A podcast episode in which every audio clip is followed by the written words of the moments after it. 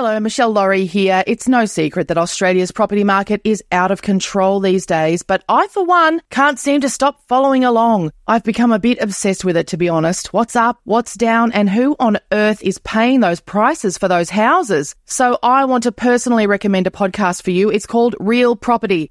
It'll keep you across the latest information on the Australian property market in a clear and easy to digest way. Real Property, building a community of more informed property buyers. Take a listen wherever you get your podcasts.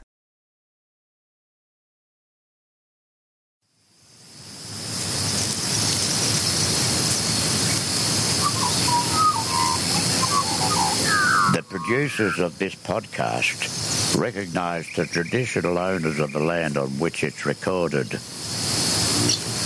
They pay respect to the Aboriginal elders past, present and those emerging.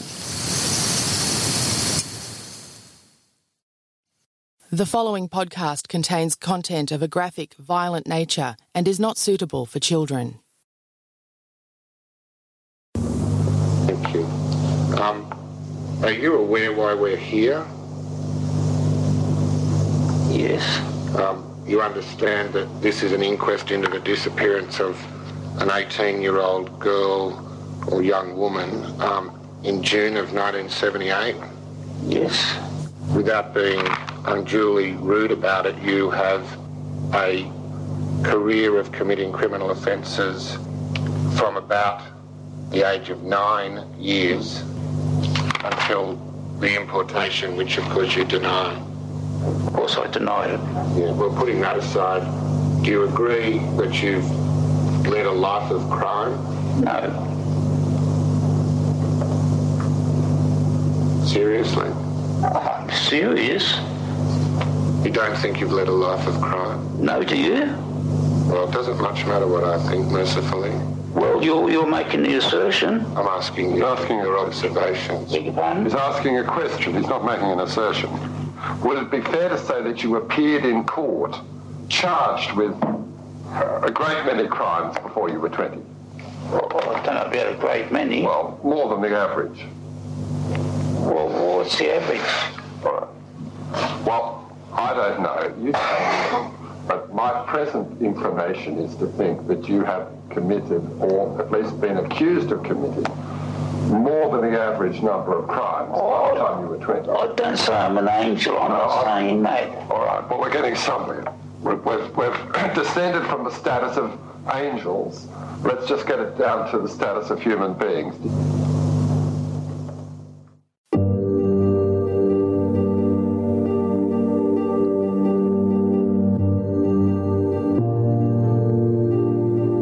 Asking the questions there is Justice Peter Hamill of the Supreme Court of New South Wales. Well, that's who he is now, but back then in 2011, he was acting as counsel assisting the New South Wales coroner. And the man he was questioning was Neville Tween. He was a person of interest in the 1978 disappearance of Sydney teenager Trudy Adams.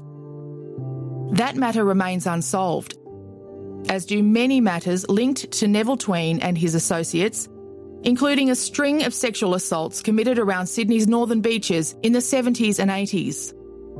These cases are the subject of the second series of the ABC true crime podcast Unravel, Barrenjoey Road.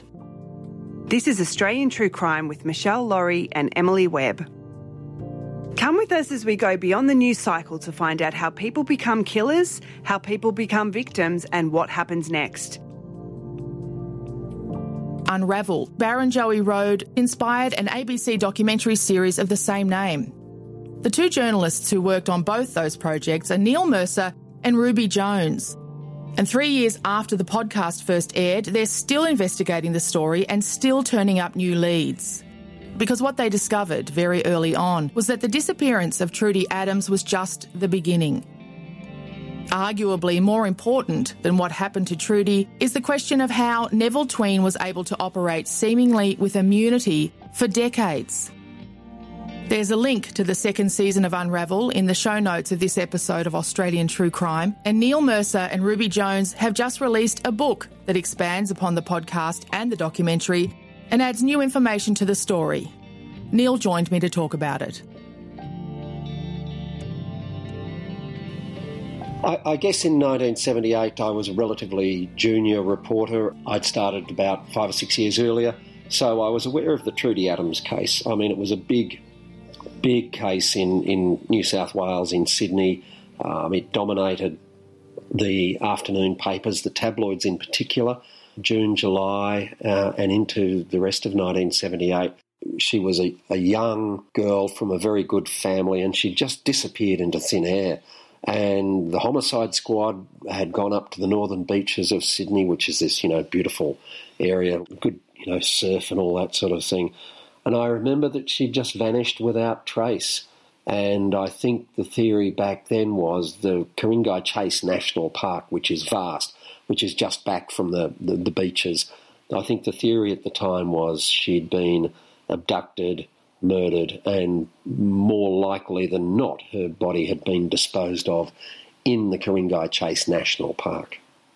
Unfortunately, there have been a lot of unsolved disappearances since Trudy went missing. A lot of young women have gone missing. So, why have you ended up so fascinated by her case, Neil?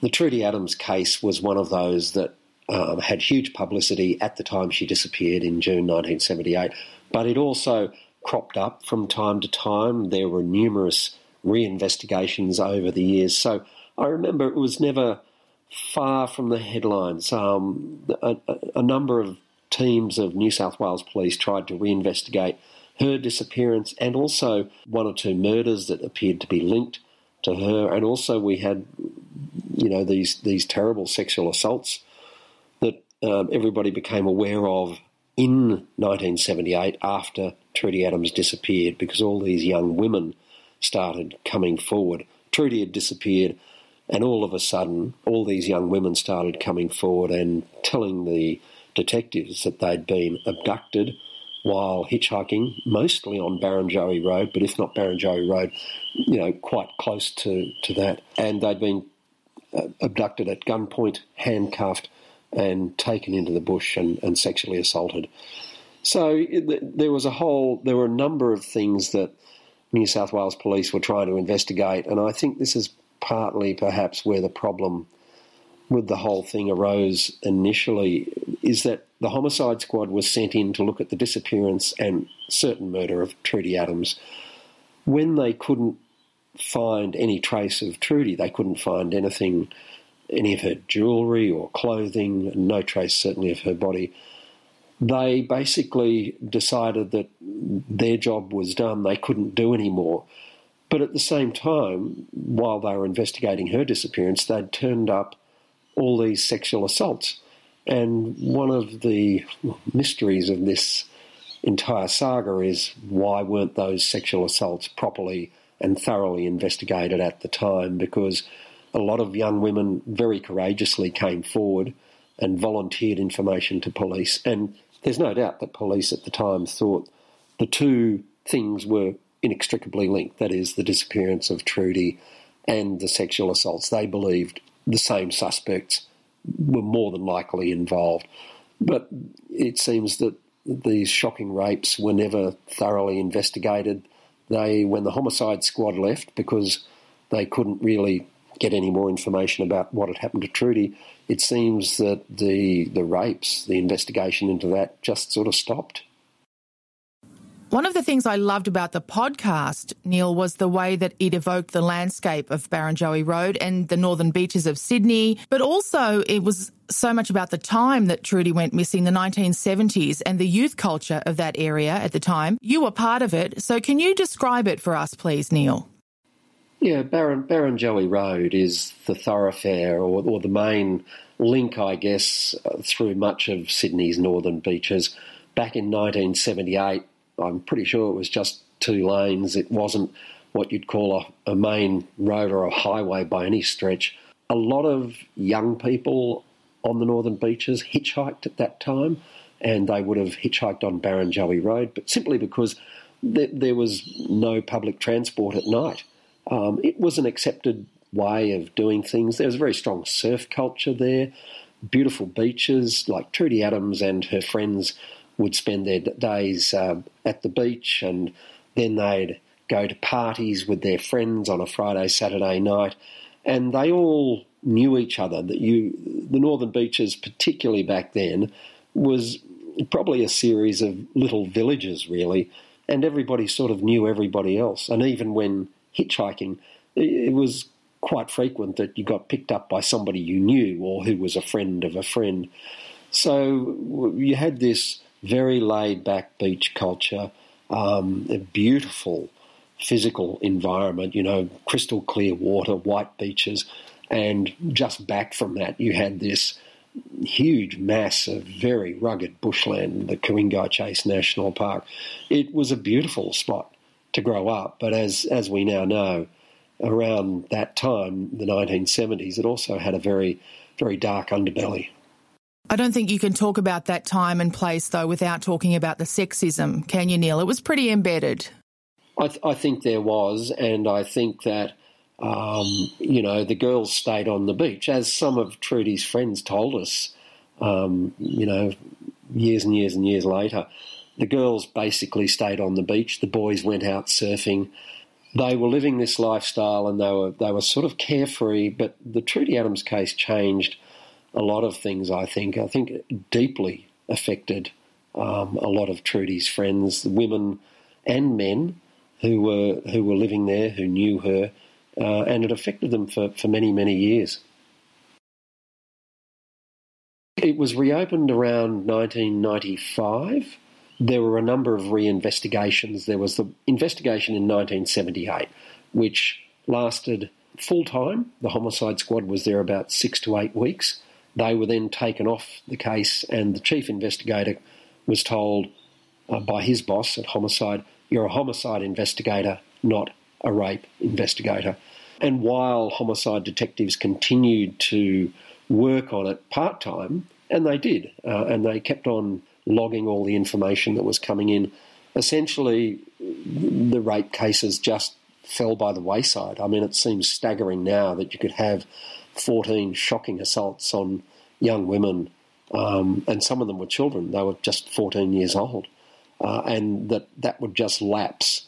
But police tried to varying degrees over the years, and they had what part of the problem was that in 1978 they had very specific suspects in mind. This guy by the name of Neville Tween. Uh, Neville Tween was the chief suspect because he'd been identified by some of the young women who'd been picked up and assaulted. Um, there was also other evidence that he'd been involved in a sexual assault on a male in pretty much exactly the same area where the young women were being assaulted. He was a career criminal. He had access to guns and handcuffs, and there were there were other bits of information that should have told the New South Wales police that he was their their main man, but they didn't go near him for well thirty years. Not a single question. Um, they didn't bring pressure to bear on him in any way. It appears there was a leak from within the police investigation in 1978 because Neville Tween's lawyer actually phoned up the lead homicide investigator and said, um, I understand you're investigating my client, that is Neville Tween. Um, he's not going to speak to you. He's got nothing to do with anything. He doesn't want to talk to you, which was a bit of a preemptive strike, I suppose. But the question is, how did Tween's solicitor know that he was even under inquiry? Because that was very tightly held by homicide police at the time. So there's a there's a suggestion of corruption um, and certainly a leak. The Neville Tween story that you uncovered is one of those ones that makes us really paranoid, I think, about our justice system. And it makes us wonder who is living in our own communities now. Because it, it comes to pass that despite his terrifying history of offending, Neville Tween was able to live and operate unhindered, it seems, in the northern beaches for decades. And not only that, he trained up several generations of other sexual predators to offend with him. Well, that's exactly what he was doing. Uh, he and his associates were, were preying on these young women, uh, and they were predators. They were, we believe, lying in wait. They would be in a car outside a licensed premises, you know, the Newport Arms Hotel, for instance, surf club dancers, and a lot of the young women well, in fact, the, the vast majority reported being picked up very quickly after they left the licensed premises or where they'd been drinking. And it was clear that Neville Tween had been lying in wait with one or two of his mates, and he he had this extraordinary criminal record. He had been in trouble since he was a kid. And yeah, you're right. He's living, you know, not far from the Newport Surf Club, just uh, a little bit back from the beach at a place called Terrey Hills. And he had this extensive criminal history safe robberies, robberies. He was in possession of machine guns. You know, he had access to handguns. He's, he's out there in his car with one or two of his mates, and the offenders seem to change over time. Neville Tween is the one, you know, the one constant in this, but the abductions, he does them with one or two of his mates, and they're they're also pretty hardened criminals with long criminal histories, uh, in trouble with the law since they were kids. But Tween is the the driving force in all this, and it's remarkable that really he was never questioned for 30 years. I mean, one of the women who was assaulted said she helped identify him, did that with the New South Wales police, and then she said, I didn't hear anything for 26 years. Nothing.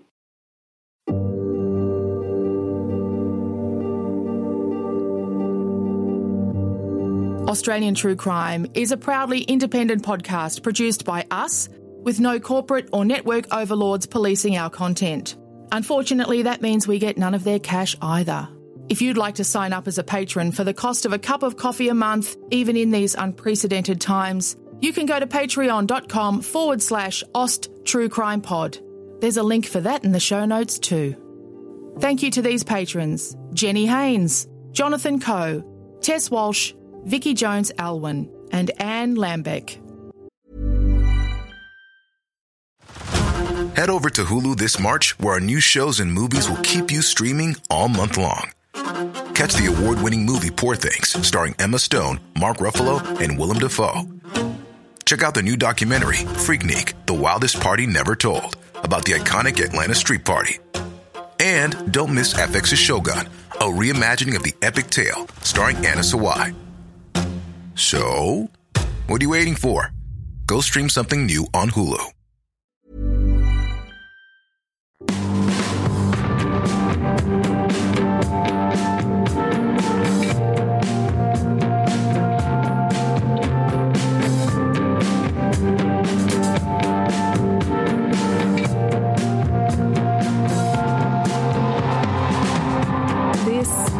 Is Unravel Season 2 Barrenjoey Road. I'm Ruby Jones and I'm trying to find out what happened to Trudy Adams. In 2011, after a police reinvestigation that failed to crack the case, a coronial inquest was held. A last attempt to air all the evidence, interview the suspects, and come up with answers. At the inquest, the main suspect, Neville Tween, was questioned for close to five hours. Everything he said was recorded. I've got those tapes. And so now, for the first time ever, Tween's testimony will be made public.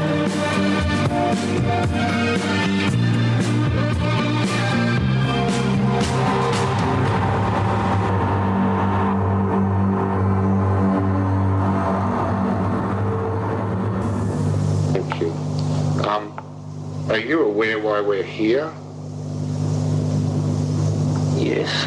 You understand that this is an inquest into the disappearance of an 18-year-old girl or young woman in June of 1978? Yes. Without being unduly rude about it, you have a career of committing criminal offences from about the age of nine years until the importation, which of course you deny. Of course, I denied it. Yeah, well, putting that aside, do you agree that you've led a life of crime? No. Seriously? I'm serious. You don't think you've led a life of crime? No, do you? Well, it doesn't much matter what I think, mercifully. Well, you're, you're making the assertion. I'm asking you asking your observations. Beg your pardon? He's asking a question. He's not making an assertion. Do you agree that whether it's a matter of police picking you up, there was a lot of times when you were appearing in courts as a young man and as a juvenile, accused of a great many crimes. Yes, but, but, but the prosecutor set me up as the big bad wolf. Not only is Neville Tween refusing to answer even the most basic questions, he's also asking questions of his own. It's like he's trying to wrestle control of the whole inquest from Peter Hamill. He was fairly comfortable in the fact that he knew if there was if there was a case that was capable of proving his guilt beyond reasonable doubt, he would have been charged. Um, and so his behaviour in the witness box reflected an arrogance. I thought. The counsel assisting the coroner, Peter Hamill, is now a Supreme Court judge.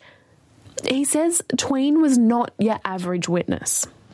Well, I mean, he, he, was a career criminal. I mean, we deal with these people sometimes and not, not frequently. Uh, there's not all that many people that you can say, well, you know, at some point in his 20s he decided to be a criminal and that was going to be his life. And that, I think, was what Neville Tween was. Most people are intimidated by the courtroom, the coroner, the robes, the whole process. It's designed that way. But not Tween. In fact, the longer Tween spends on the stand, the more arrogant he becomes. He gets impatient with all the questions about his past. He says he wants to talk about Trudy Adams and the car that was seen picking her up. If we would just consider that you didn't get to New South Wales until 74, we could clear you. Do you follow? Yes. What about what about the car? Well, forget about the car. We'll yeah, the forget car. about it. No, no. Well, you owned, did you not? Uh, 1972 Holden panel van at the time that Trudy Adams disappeared, last seen getting into a Holden panel van. On, yes. Is that right?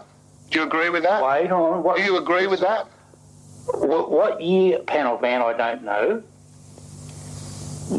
It's a panel van. Now, does it have side windows in it? Did you own a panel van of that kind? Wait on. No, no, no, no never mind reversing that on me. No, no. Well, you I- asked me to talk about panel vans, Here's Mr. Anderson. the, here was the question. The, the way it works is he asks the questions, you don't. That's not the only time that Tween makes an interesting concession and then quickly backs off from what he's just said. It happens again when Tween's asked about one of his criminal associates, Len Evans. That's the guy who lives in New Zealand, who's suspected of being involved in some of those earlier assaults. Did Len Evans ever come to Australia? Oh, yes. Did you ever spend any time with him in Australia? Yes, I did, yes. Um, and you're aware that he went to jail? Yes, yes, yes. There was, there was one exception there. What do you mean, one exception to what? Oh, we did something together. What did you do together? No interest to you. What did you do? Oh, I wouldn't say that. Um, What did you do?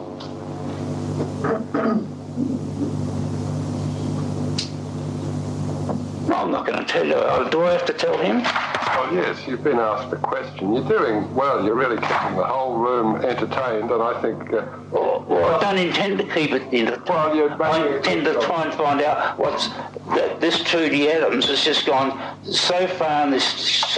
They start should put the truth on the table. you're not going to find that out unless you start answering questions, are you? You sit here like, And he's not going to find out going back to New Zealand and walk, walk 13, 40 years ago. He was the chief suspect in the murder of Trudy Adams. He was the chief suspect in at least 14 rapes. We now think, and a lot of the police think, there's more likely to be 20 or 30. It's, it's really impossible to put a number on it, but it's more than what's on the official police uh, running sheets. He's also drug dealing. He's he seems to have led for quite a period of his life quite a charmed life in, in many ways, and there's you know a suspicion as to why that is. I think there were high hopes for the inquest in 2011. It was obviously a very very long time after Trudy disappeared, but what's pretty remarkable is that a lot of her friends turned up all those years later. A lot of her girlfriends, um, Steve Norris, her boyfriend at the time, turned up. Her father and her brother, and they spent just about every day at the inquest watching the evidence unfold. And I think some of them were really hopeful that the inquest might lead to some breakthrough in the case, that finally a bit of information would be knocked loose and something would come out that would lead, if not to the conviction of Trudy's killer, then perhaps at least to the location of her body, to give some sort of. Uh, I, look, I don't like the word closure, but I, I suppose that's what it is in a sense that they could finally say goodbye if they could find her body. But sadly, it just did not happen. Neville Tween, the chief suspect, was called to the inquest. By that stage, he had finally been locked up, but not for any of the sexual assaults and not for over Trudy Adams. He'd been locked up over drugs. He was in jail. He was an old man. He, you know, he displayed his complete indifference to Trudy's father, her friends.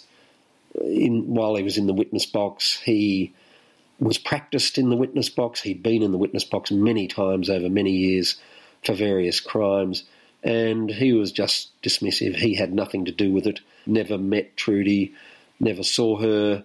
He did make one rather uncomfortable point, though, on which he was correct. He kept on saying, Why haven't the police ever approached me about this? Why didn't they approach me back then? If I'm the chief suspect, why did nobody speak to me for like 30 years?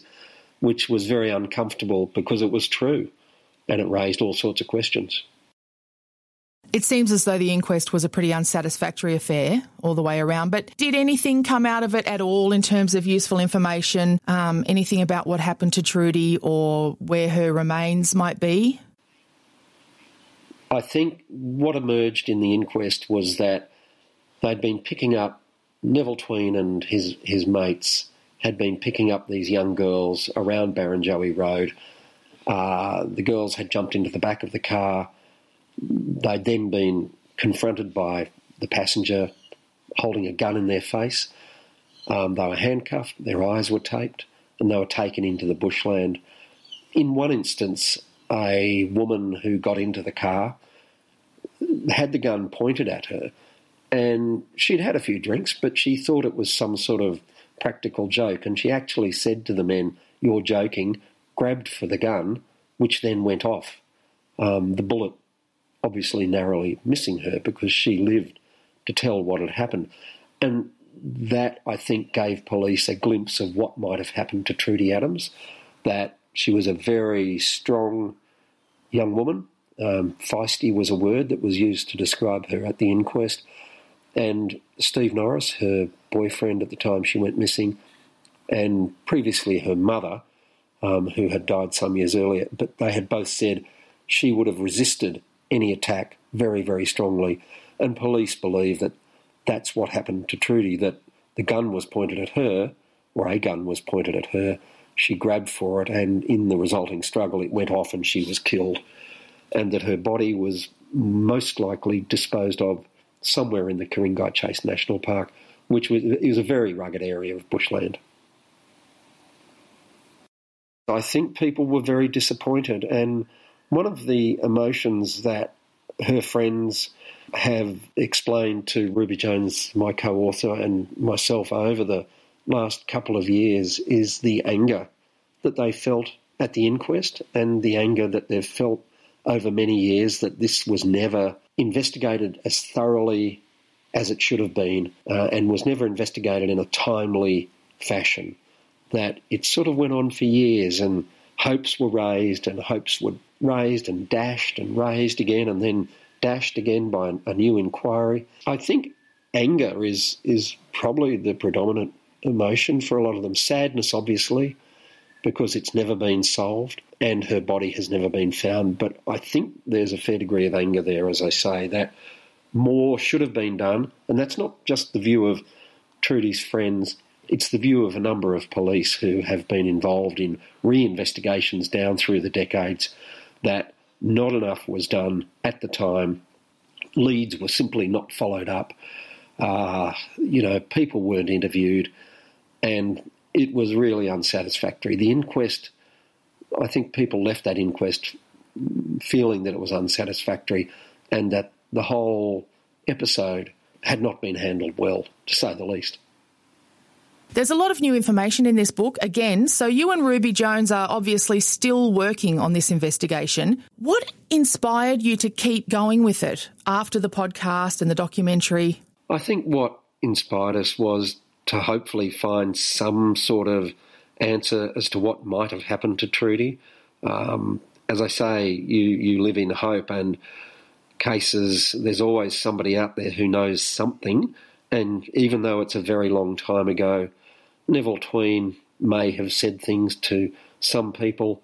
Um, there might be somebody who stumbled across a bit of information years ago who wasn't at the time willing to come forward, but who um, might be now more willing to do so. And so I think Ruby and I felt that she deserved better than what she'd had. She deserved some justice, and you know that the book might. It's a long shot, but just might um, lead somebody to come forward with a new piece of information. The chemistry between you and Ruby Jones is fantastic, and given that you both decided to work on another incarnation on a book, I gather that it's it's a harmonious working relationship. It was it was a really great experience working with Ruby. I mean, she brought a fresh eye to it. She, you know, she had not been around obviously, when when Trudy disappeared. Um, she hadn't had that much to do with crime, New South Wales police, corruption. So she had a completely, you know, fresh perspective. And, you know, it, it, it was a long and difficult inquiry and case to cover because we were uncovering stuff, information as we went. For instance, when we found Steve Norris, Trudy's boyfriend uh, at the time in 78, he had actually kept a huge trove of documents uh, which were invaluable in the television series and also the podcast, but also um, probably even more valuable for the book that we've just published because it was seven volumes of um, seven lever arch folders of information, including all the police running sheets, the day to day events that they record in those days on a typewriter and on a piece of paper, not on a computer. Um, what's happening day to day? Information coming in from the public, information from Trudy's family, um, interviews with suspects, interviews with the victims of the sexual assaults. So you had this contemporaneous record of what was going on in the police investigation, a day by day description, really. And that, you know, that information fell into our lap via Steve Norris. We weren't expecting that at all. And that was just a huge breakthrough for us because it gave us a very good insight into the difficulties that the police faced. They, they were, it was before computers, they were swamped with members of the public phoning up with theories about what had happened to Trudy. Um, sightings of panel vans, you know, all this sort of stuff. So it, it did give Ruby and myself a pretty good insight into what the police were facing at the time. Uh, you so often find that with cold cases, don't you? That someone's held on to a treasure trove of material just hoping that it'll be useful someday, that someone will come back around again. You're right. It, it is interesting that there's often one person who keeps a whole pile of documentation, and, and this was the case with Steve Norris. And it had been sitting in um, a shed since the inquest, which was 2011. So it had been sitting in these boxes gathering dust for years and years. And before that, it had been sitting in, you know, the government archive or the police archive for, for decades gathering dust. So discovering that was was like a finding some sort of treasure for us in terms of the information that was contained in there. So, have you and Ruby solved the case of the disappearance of Trudy Adams? I don't know if I'd go that far, um, but I think there's little doubt that the police who reinvestigated it believed that Neville Tween was responsible for the disappearance of Trudy Adams um, and certainly the rapes that took place in the 70s on the northern beaches uh, multiple rapes. They had little doubt that he was involved in that because he'd been identified by some of the women. There was other evidence that pointed it to it being him. And they also believed that he was more than likely responsible for the disappearance of Trudy. So I don't know. You can say we've solved it. Um, we believe it, it was Neville Tween and one of his associates at the time. Uh, you know, everything points to him, and indeed, there's people from his own family uh, who actually believe it was. They're pretty much certain it was him. Seeing the case, but also the gender politics of the era through both of your eyes, is a really interesting part of the Barrenjoey Road project, I reckon, because Ruby Jones is every bit a young female ABC journalist from Sydney. She's a very, you know, particular sort of young woman, and she lives a very different life and has a very different worldview to that of Trudy and her friends. They were very particular young women as well. You know, they're living in the the northern beaches of Sydney in the 70s, and you are the bridge between those two worlds. Was it an interesting experience for you just to be sort of Ruby's tour guide into Trudy's world? Look, look, it was um, because I was around then, and I used to hitchhike to go to the beach. Um, and back in those days, and I guess it's a little different. I was a, a young teenage boy, but you, people used to hitchhike to go to the beach, and it was very carefree. I think we had a lot more freedom to do things. We were allowed out a lot more. Um, I mean, just going to the beach by yourself a lot. The young kids there we're in this beautiful part of Australia, you know, magic surf, beautiful beaches, really pretty and, you know, and sort of remote. Um, it's called the Insular Peninsula, and that's partly because people who are born there more than likely don't leave.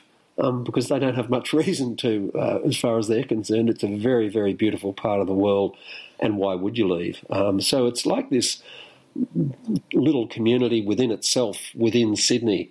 And it's just a, a magic spot. And I think it was a carefree lifestyle for many of them back then. The disappearance of Trudy Adams changed that, I think, in the minds of a lot of young people because, well, it happened, but also partly because it was never solved.